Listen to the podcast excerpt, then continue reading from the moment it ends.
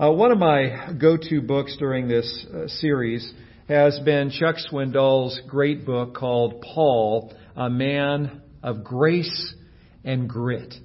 And as I was reading through uh, the next chapter in that book, chapter 10, this past week, I, I came across a missionary that Chuck Swindoll was talking about, a missionary I'd never heard of. His name is James Gilmour. James Gilmour was born in the mid part of the 19th century. He was born in 1843. He was a Scottish uh, born Christian, and at a young age, he felt God's call upon his life uh, to go on to the mission field.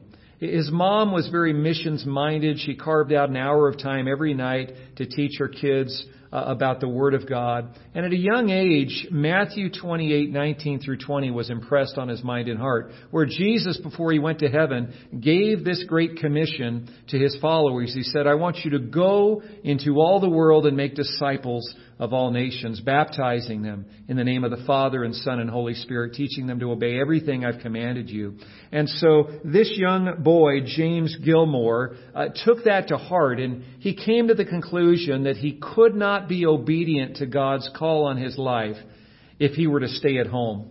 He believed he must go overseas. At a young age, he came to the conclusion, he said this, to me, the soul of an Indian seems as precious as the soul of an Englishman. And the gospel is much for the Chinese as for the European. So after graduating from college, uh, he was thrilled to be accepted into the London Missionary Society and go to seminary to prepare to be an overseas missionary. And at the age of 26, his dream came true. He was sent to Beijing, China. Within a few months, he was given the opportunity to be a pioneer missionary up north in the area of Mongolia, that at that time was just north of China. And so he went to Mongolia, and off and on for the next 21 years, he served as a missionary there in Mongolia. Well, sh- shortly after arriving in Mongolia, uh, Gilmour wrote these words in his journal. He said, Several huts in sight, when shall I be able to speak to the people, O Lord? Suggest by the Spirit how I should come among them and in preparing myself to teach the life and the love of Christ Jesus. You could just hear the excitement as he wrote in his journal. He was so excited to lead these people to Jesus Christ. Well, fast forward about four years. During that time, he learned the Mongolian language. He built relationships. He preached the gospel to all who would listen. And what do you think happened in those next four years? Thousands of Mongolians came to Christ, maybe? Perhaps he planted not one or two, but maybe four or five churches? Perhaps a great revival broke out in Mongolia? Not exactly. Here's what he wrote four years later. He wrote in his diary, in the shape of converts, I have seen no result. I have not, as far as I am aware, seen anyone who even wanted to become a Christian. And that just kind of makes your heart drop, doesn't it? Four years pouring his blood, sweat, and tears into his Mongolian mission. And he didn't even get a glimpse of anyone drawing any closer to Jesus Christ. Around the same time, Gilmour married his wife Emily. She was a great partner in ministry, but she died of some strange disease before they reached their 11th anniversary. Just a few years later, Gilmour himself died of typhus fever, just a few weeks shy of his 48th birthday. The world looks at James Gilmour's life and they say, what a waste! He was an abject failure in his mission to Mongolia. But God looks at James Gilmour's life and says, Well done, good and faithful servant. Amen? We would like to think that good ministry is as easy as a walk in the park and always leads to thousands of lives being transformed by the power of the gospel. But the truth is, more times than not, listen to this, more times than not, Christians who pour their blood, sweat, and tears into their God given ministries find it to be a very, very bumpy road. And oftentimes the results aren't nearly as monumental or glamorous as we had imagined. Even the great apostle Paul discovered this to be true. So if you're serious about doing great ministry, carrying out God's purpose for your life, bringing heaven to your corner of the world, you'd better buckle in and brace yourself because it's going to be, in all likelihood, a pretty bumpy ride.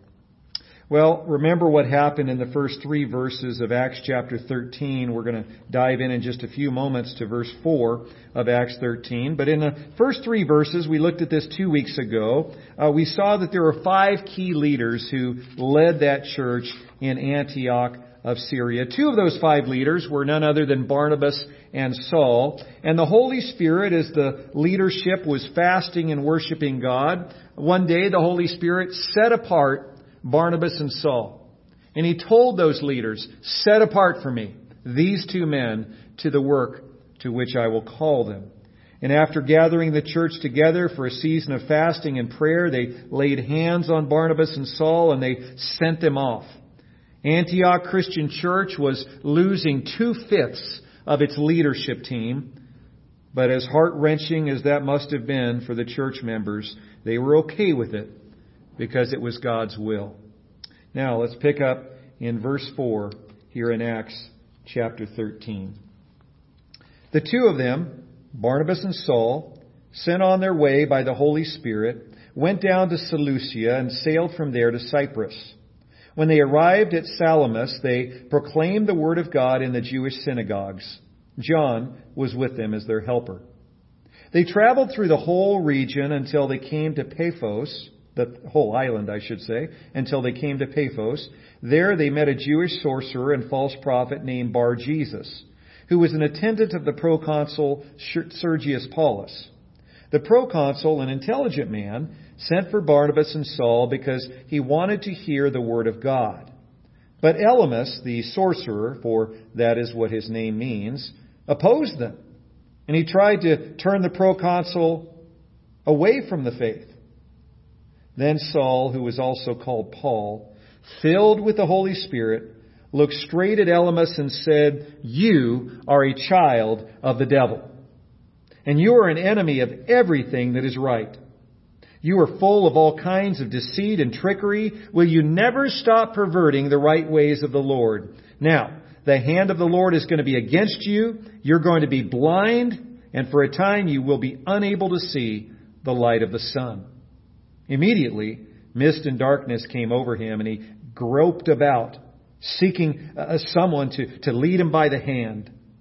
When the proconsul saw what had happened, he believed, for he was amazed at the teaching about the Lord. May God bless us as we read and study His Word together today. Well, having been chosen and set apart by the Holy Spirit, Barnabas and Saul set out on the adventure of a lifetime to spread the gospel of Jesus Christ throughout Northwest Asia. These guys had been set apart by God. They knew that God had told them to do it, and they must have been thrilled beyond being able to put it into words. And their first step was going to be to go to, to Barnabas' hometown or if not his hometown, at least his home nation, the island of Cyprus. And so that was going to be the first stop on their mission trip. Barnabas and Saul began their journey by traveling, most likely on foot, just a few miles west to the nearest port city, the port city of Seleucia, Luke tells us there in verse 4, where they could board a cargo ship headed for Cyprus. So they boarded a ship and they took the 130 mile boat ride to the east side of the island of Cyprus. And Luke tells us in verse 5 that John was with them as their helper. Now this was John Mark. Remember who he was. He was Barnabas's cousin. And so Barnabas and Saul, they had gone to take some financial relief uh, to those Christians in and around Jerusalem. And when they were down there, giving that financial relief to the Christians and the churches down there, remember Barnabas ran into his nephew or his cousin uh, uh, Mark, John Mark, and he brought him back to Antioch with him. And so evidently they had had a conversation with John Mark, convinced him to join them as their helper on this first missionary journey. Uh, Luke doesn't tell us what kind of helper Mark was. Some think that maybe he also uh, preached and taught the Word of God, but the word that's used here is, is pretty broad. My best guess is he was a more of uh, a, a carry the luggage and cook the meals kind of helper. he most likely wasn't preaching. He was just a young man, pretty new to his faith but he was a big help for them in the early weeks of their missionary journey. According to verse 5, Barnabas and Saul's ship came into port at Salamis uh, if you look at this map of Cyprus, you can see Salamis is over here on the east coast. So they were coming from the mainland over here, uh, just north of Israel. And so they took that boat ride over to Salamis. Salamis was a very important city in those days. Cyprus was uh, an island famous for its copper mines and its shipbuilding industry. And Salamis was the commercial center for the whole island, but particularly the east side of that island. Here's something interesting that I learned last week about Cyprus. I didn't know this before. The Greeks nicknamed the island of Cyprus He Makaria. Translation, the happy isle. Isn't that sweet? The happy island. Now, why would they nickname Cyprus the happy island? Well, for starters, it had gorgeous views like this on its coastline. And so the Greeks believed that the island of Cyprus was one of the most perfect places on earth to live. It was not only beautiful, it also had every resource that any man would ever need to be happy, and it had some of the most perfect weather in all the Mediterranean. And so they called it the Happy Isle because you could live there for the rest of your life and be so, so happy, they believed. Well, once in a while, we hear someone moving, uh, hear someone moving to Hawaii to, to do ministry. And when that happens, sometimes we find ourselves saying, well, it's a tough job, but someone has to do it, right? Doing ministry in, in paradise, well, it's tough, but you know what? Someone's got to do it. That's maybe what people thought of Paul and Barnabas going to Cyprus. Uh, you know what? If you're going to start a missionary journey, you might as well start in paradise, right? You might as well start on Fantasy Island. You might as well start on the Happy Isle. Well, they went to Salamis, and uh, Luke gives us here in, in Acts 13, verse 5, just the briefest of summaries of what they did in the city of Salamis. He simply writes, They proclaimed the word of God in the Jewish synagogues. And that's it. That's all Luke tells us.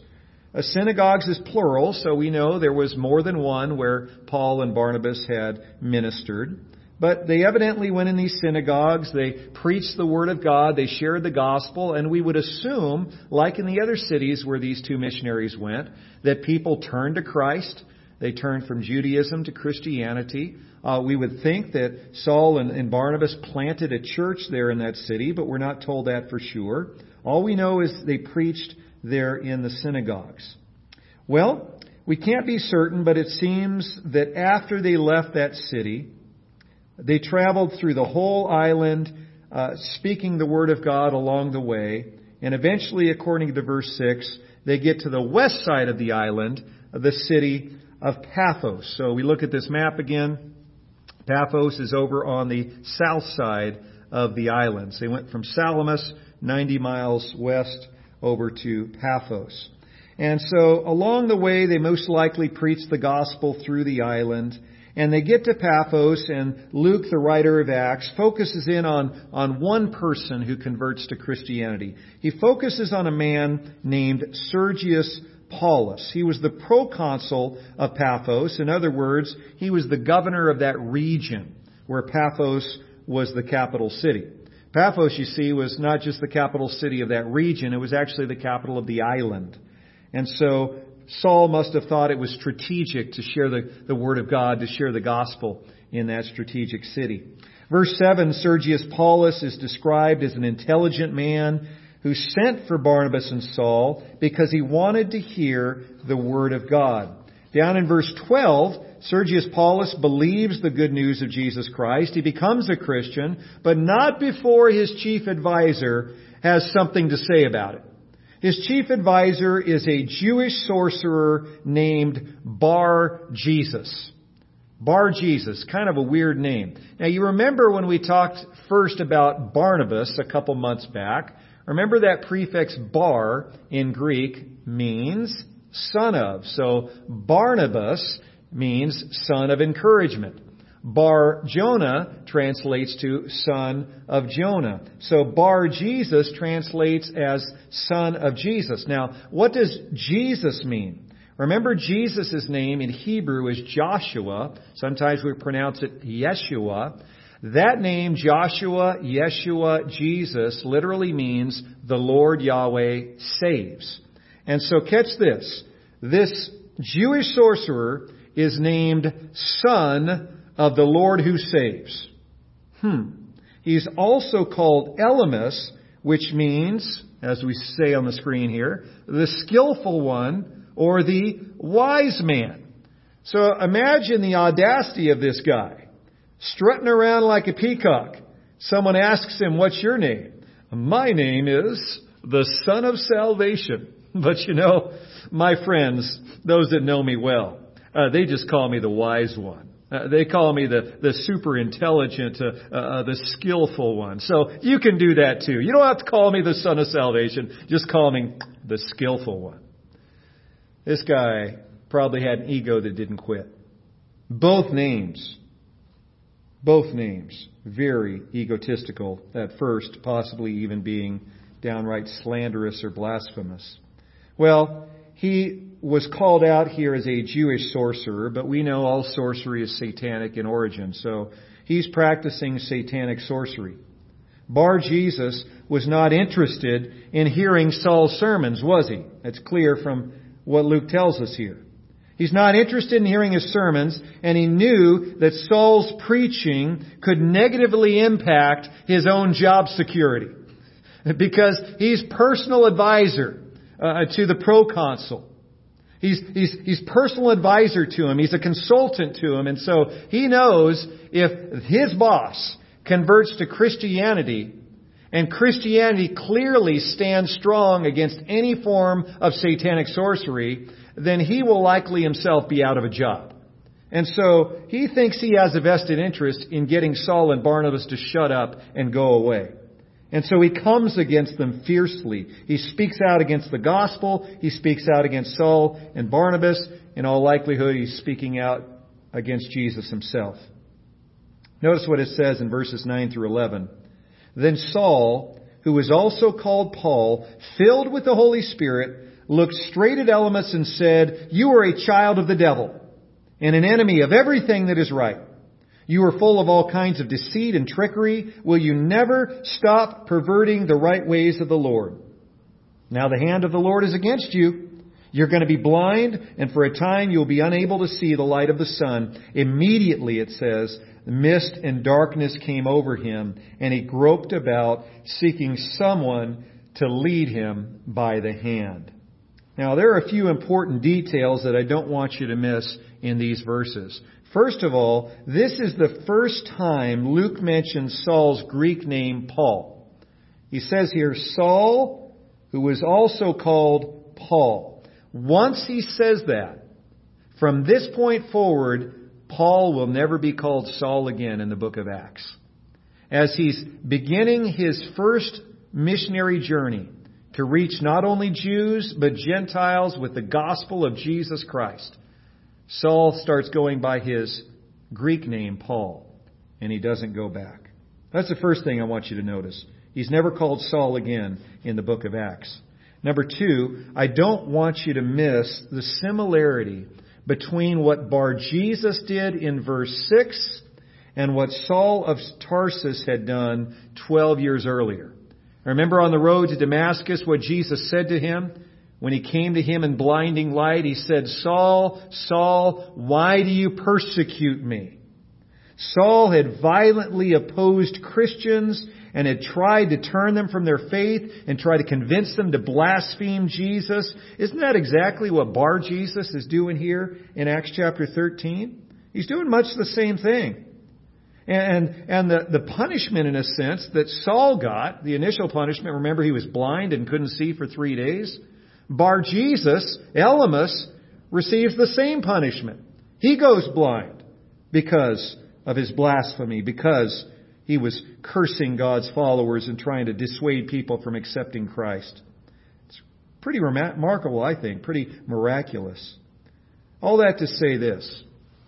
Whether someone is a devout Jew or a pagan sorcerer, when he or she claims to represent God but opposes Jesus Christ and Christ's followers, he or she is acting like a child of the devil and needs to be told so either by Jesus Christ directly or by one of his followers.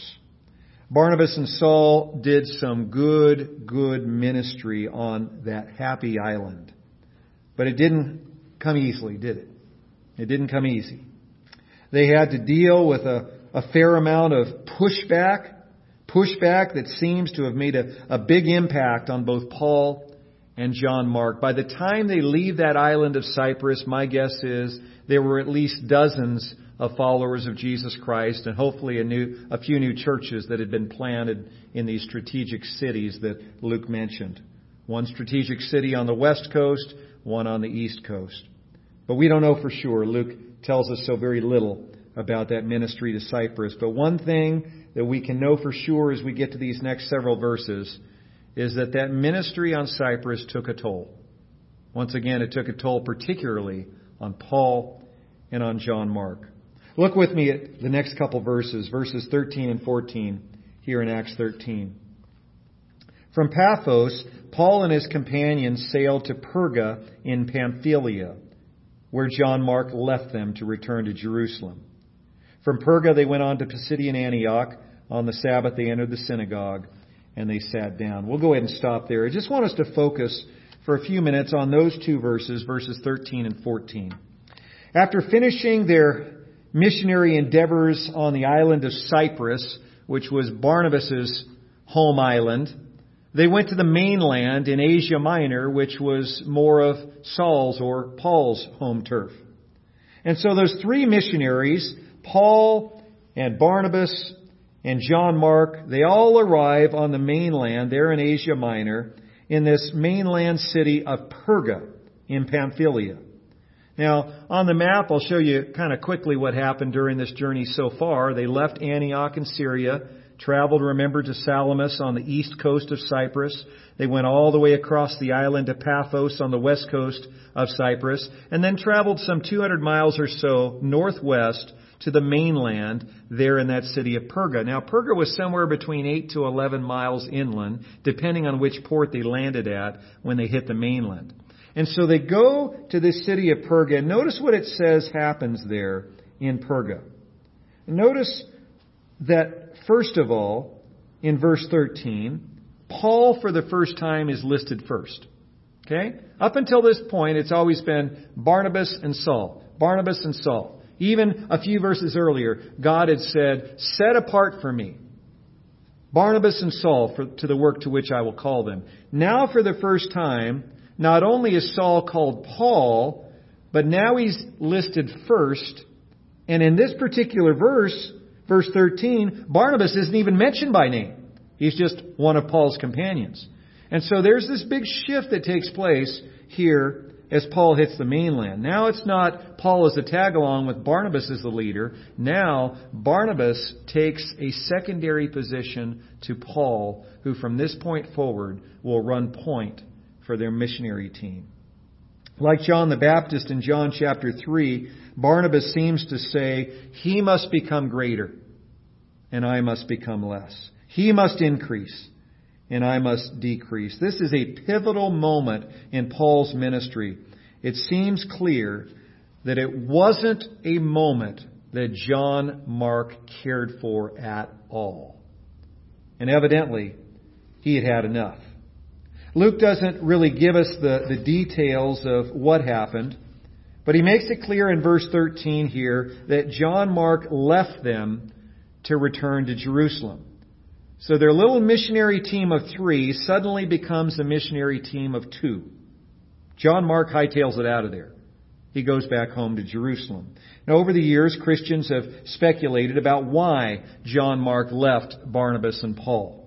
There are all sorts of reasons that different Christians have suggested. Some have said, well, he was a young man, he was new in his faith, he just got homesick, he missed mommy.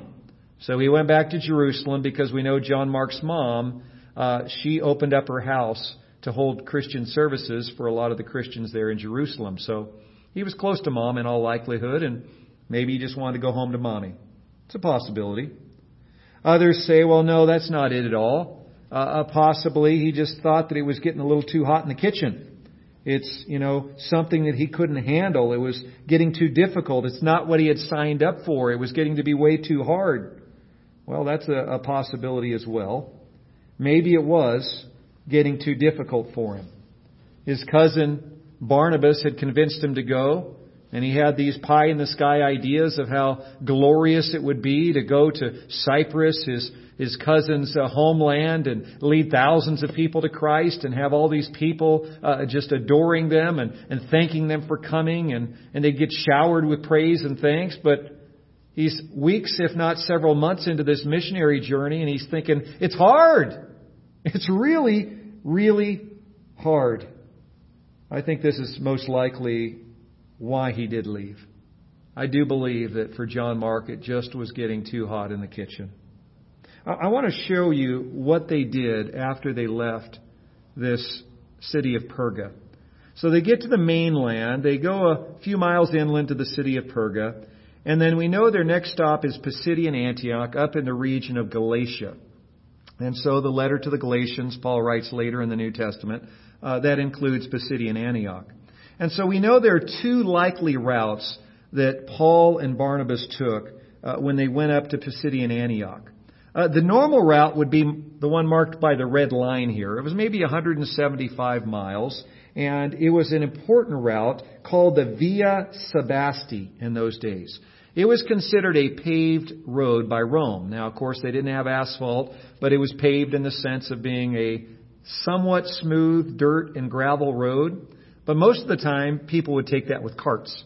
It was a tough road on foot if you didn't have an animal pulling your cart or pulling you, because there was a 3,500 foot elevation gain to go over the mountains to get over the Pisidian range to Pisidian Antioch.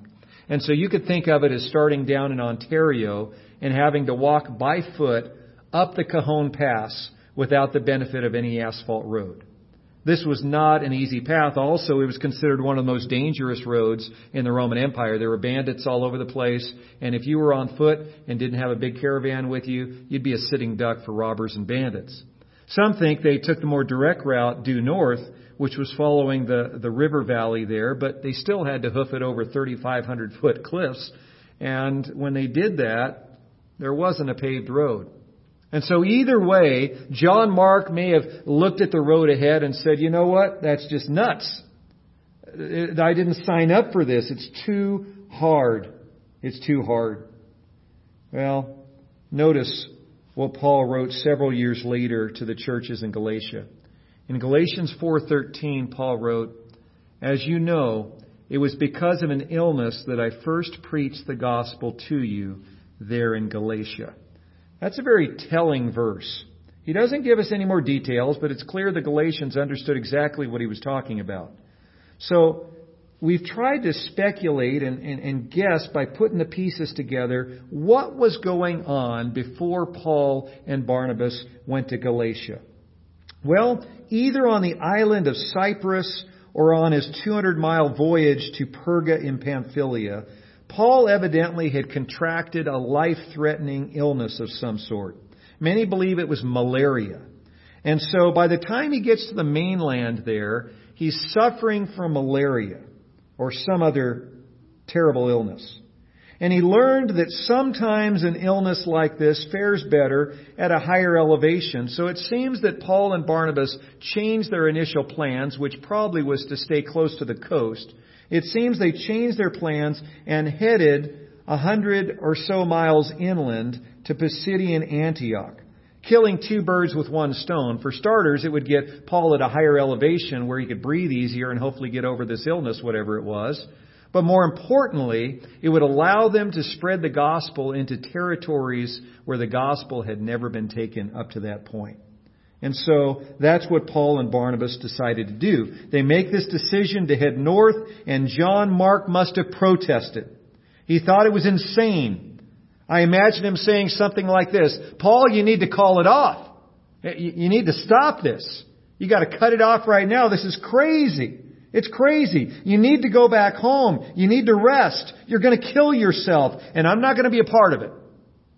If you're not leaving with me, I'm leaving by myself. You guys are nuts. I want nothing to do with it. I wash my hands of all that you're doing. And he turns and he goes home. Well, it took him many years to get back into Paul's good graces. But I'm so thankful that we read later in the New Testament, by the time Paul was nearing the end of his life, he considered John Mark to be one of his most faithful, most helpful workers with him. And so John Mark he matured a lot in the years that followed. He went on to write the second book of the New Testament, the Gospel according to Mark. He went on to be one of Paul's greatest helpers, but at this point in time, it was getting too hot in the kitchen for young John Mark. Hmm. Well, Paul and Barnabas would soon prove time and time again that as hard as ministry got, if God was in it, it was worth every bit of blood, sweat, and tears that they poured into it. I want to share with you two life lessons that I believe we can pull from this study today. Both of these are very important. Normally I like to give more than two, but these are just so important. I just want to focus on, on these two. Life lesson number one. Our culture desperately needs to hear you and me speak and live out God's Word with boldness and conviction. I don't want you to miss how Paul preached here in Acts chapter 13. He preached with power and conviction, did he not? Absolutely he did. It didn't matter if he was preaching to Jews in a synagogue on Happy Island or if he was confronting a, a Jewish pagan sorcerer. It didn't matter where he was, to who he was speaking. He preached and spoke the Word of God with, with power, with boldness, and with conviction. And sadly, in our day, there are far too few Christians who do that. Truth be told, in America these days, there are far too few pastors who do that. This past week, I came across these words from Pastor Stephen Larson, excuse, excuse me, uh, Stephen Lawson, that I found to be really, really insightful. And I want you to listen to what he says about the preaching in particular in America these days and see if you agree with his words. He writes, much of evangelical preaching has become strangely impotent, and sadly, too few realize it. Like Samson, from whom the Spirit departed without him even knowing it, many pastors seem to have little awareness that God's power has vanished from their once dynamic pulpits. Rather than preaching with renewed fervor, they are preoccupied with pouring their energies into secondary strategies such as pursuing the latest church growth programs, alternative worship styles, corporate marketing strategies to build their churches. While some of these augmentations may have a place in the church, the crying need of the hour is for divine power to be restored to evangelical pulpits. At the heart of this crisis is a lost confidence in God's power to use His Word. While many hold to the inerrancy of Scripture, some pastors do not seem convinced of its sufficiency when preached to bring about God's desired results. They reason that biblical preaching is outdated, archaic, irrelevant. In some churches, drama, dialogue, and film clips are taking the place of solid biblical exposition. Expository preaching should never take a back seat to these secondary means of communication. And to that I say, Amen. Amen. I would just add this one small addendum to what he said. What is true of pastors is equally true of the Christians who sit under the teaching of their pastors. No doubt we need divine power to be restored to pulpits across America. But we also need divine power to be restored to Christian lives across America. God expects you to speak and live out His Word with boldness and conviction. Amen? Life lesson number two. Good, life changing ministry is rarely easy. Most often, it's really, really hard.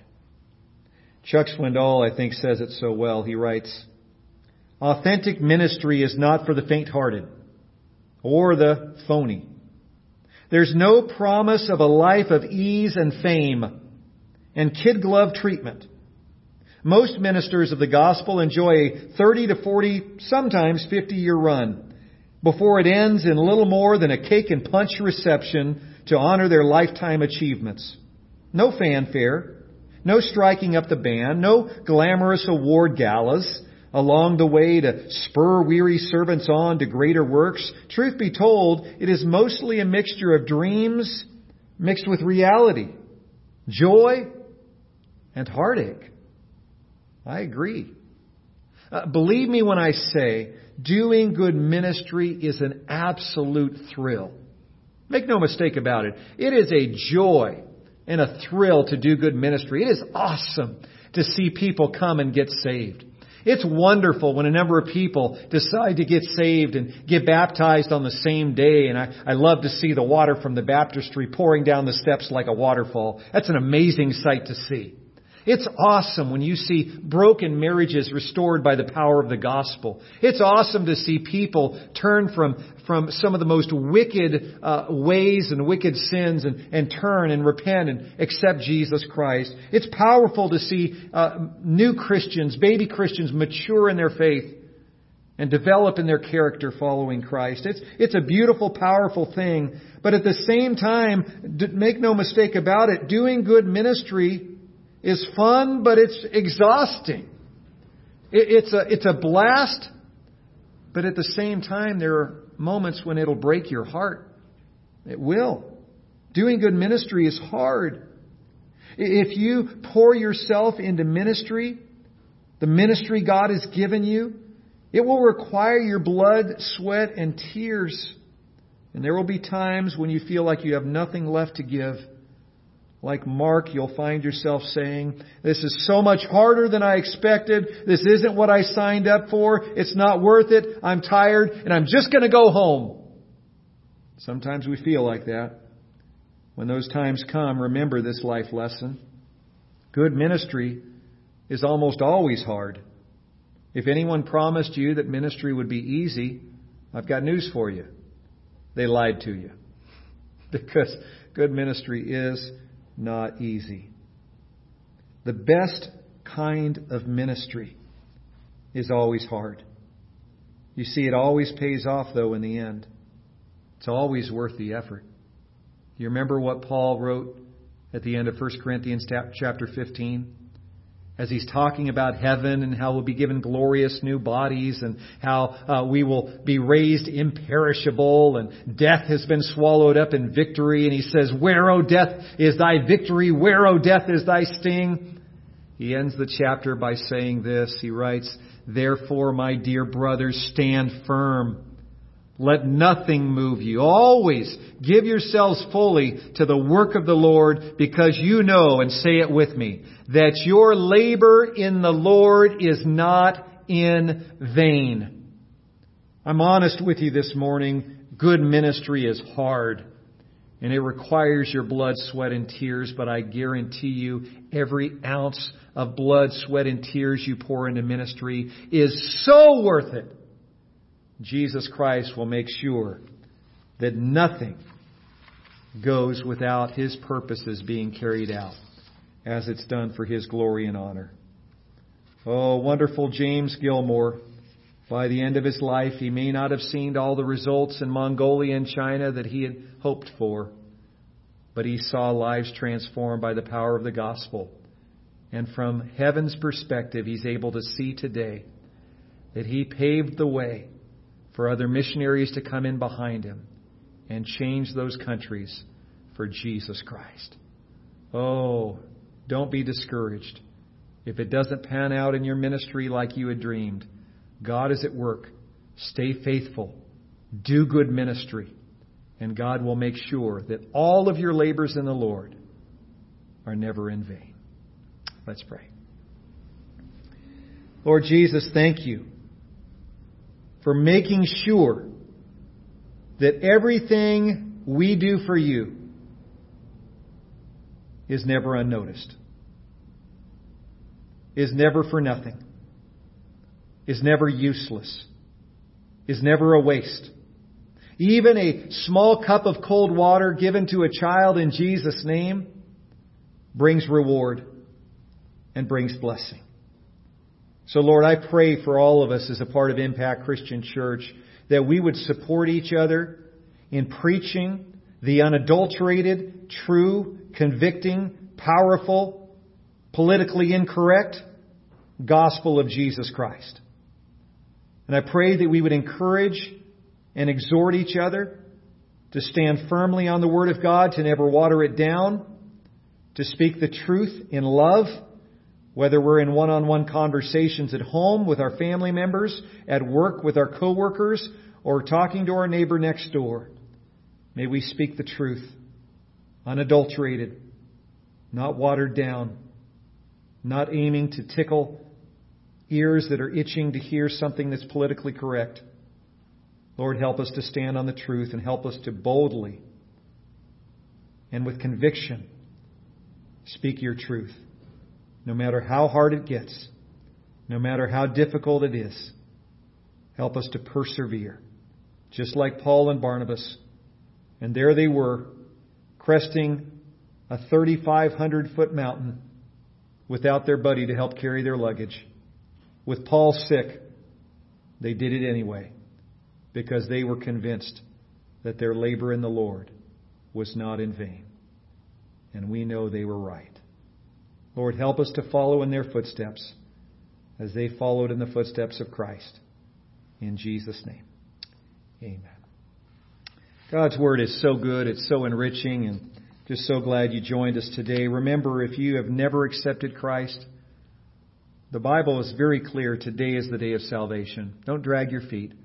We like to share here at Impact the ABCs. If you know that Jesus is your only way to be forgiven, your only way to make it to heaven, your only way to have a relationship with God, if you understand He died on the cross for your sins, then A, admit that you're a sinner and that you need the Savior, Jesus Christ. B, believe that Jesus died on the cross for your sins and confess Him as your Savior and Lord. And C, choose to begin following Jesus Christ today, to put Him in the driver's seat of your life, to obey Him, to trust Him, to love Him with all your heart until He calls you home to heaven. If you made that decision to choose Jesus today, please reach out to us. Call us at the church at 760-246-4100 or you can reach out to us by emailing us at info at greaterimpact.cc. However you choose to reach out, please let us know if you've decided to accept Christ today. And we'd love to talk with you, to pray with you, and set up a time for you to be baptized. A time for you to let God, the angels, and anyone else know that you are serious about this decision to follow Jesus Christ. God bless you as you serve and love our Lord and Savior Jesus Christ. If you've chosen to take communion with us, we'll do that in just a moment. But for those of you who are signing off, I just want to say God bless you as you walk in obedience to God's commands, as you boldly and passionately stand on the truth of His Word. When you do that, just always remember it's never in vain. God bless you.